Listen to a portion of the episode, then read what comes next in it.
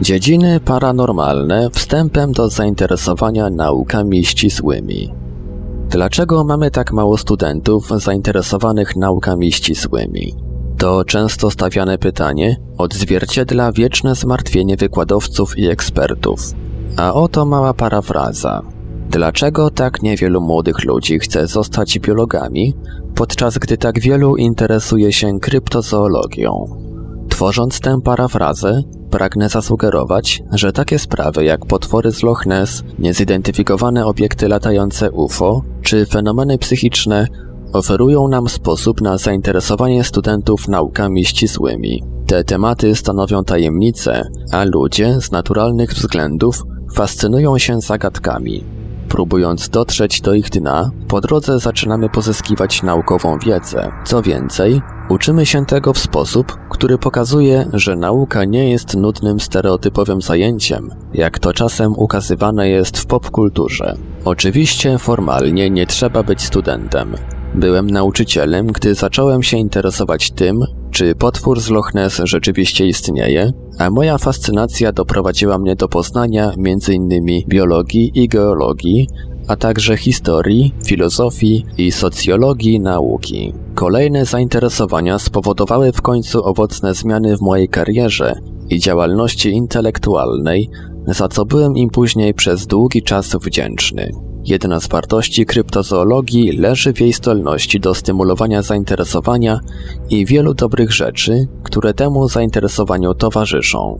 Kryptozoologia posiada również wartość dla samej nauki. Choć większość kryptozoologicznych twierdzeń może nigdy nie zostać zweryfikowana, Kilka tych, które zostały potwierdzone, może stanowić obiekt wyjątkowego zainteresowania, jak ma to miejsce w przypadku potwierdzonej niedawno kałamarnicy olbrzymiej, Architeutis, którą przez długi czas uznawano za stworzenie całkowicie mityczne, Krakena, lub prawie na pewno istniejącej gigantycznej ośmiornicy, w przypadku której mamy tylko kilka relacji historycznych i kilka fragmentów zachowanych tkanek. Co więcej, badania kryptozoologiczne czasami przenoszą za sobą korzystne efekty uboczne. W przypadku Loch Ness był to użyty w 1976 roku do poszukiwań Nessie sonar do skanowania bocznego, który odkrył spoczywający na dnie pochodzący z II wojny światowej bombowiec Wellington, który później odrestaurowano i wystawiono w muzeum. Wcześniejsze badania sonarowe w poszukiwaniu Nessie doprowadziły do odnalezienia w 1960 roku niespodziewanych wcześniej w Loch Ness ławic ryb z gatunku golec zwyczajny Salvelinus alpinus.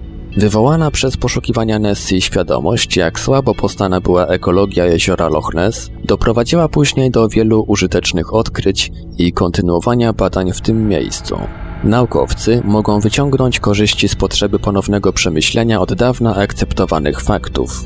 Gdy ciągle pojawiają się kolejne raporty od ludzi, którzy widzieli stworzenia, które dawno uznano za wymarłe, trzeba stawić czoła ignorowanym dotąd kwestiom, na przykład czy stworzenia żyjące we wschodniej części USA mogą być pumami z gatunku Puma concolor czy też podobnymi do plezjozaurów potworami słodkowodnymi, które widuje się w wielu jeziorach na świecie.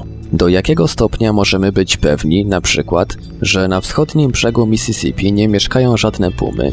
Czy brak schwytanych lub zabitych okazów może być decydujący, nawet gdy takie zwierzę zaobserwowało wielu ludzi? Skoro wciąż możemy odkryć coś takiego jak ryba z gatunku Megachasma pelagios, to czy wciąż wydaje się niepojęte, że naprawdę istnieją potwory wodne, spośród których niektóre zamieszkują jeziora Loch Ness czy Loch Morar, których głębokość przekracza 200 metrów?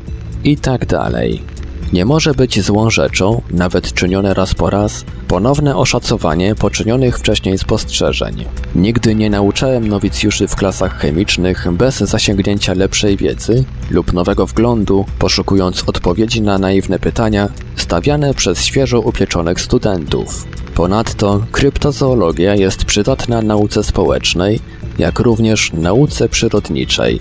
Autorytet, jakim nauka cieszy się we współczesnym społeczeństwie, uczynił ją przedmiotem badań historyków, filozofów, politologów i socjologów. Od blisko stulecia filozofia nauki walczy z linią demarkacyjną. Jak oddzielić prawdziwą naukę od pseudonauki? Poszukując odpowiedzi na to pytanie poprzez badanie poszczególnych twierdzeń, które czasami uznawane są za pseudonaukowe, niewątpliwie uczymy się bardziej precyzyjnie, czym tak naprawdę jest prawdziwa nauka. Parafrazując Rydwarda Kiplinga, co powinni wiedzieć o nauce ci, którzy ją tylko znają? Zainteresowanie tym, dlaczego nauka ignorowała potwory morskie w czasie, gdy byłem już profesjonalnym chemikiem, doprowadziło mnie do lepszego wglądu w to, czym tak naprawdę jest nauka i co robi.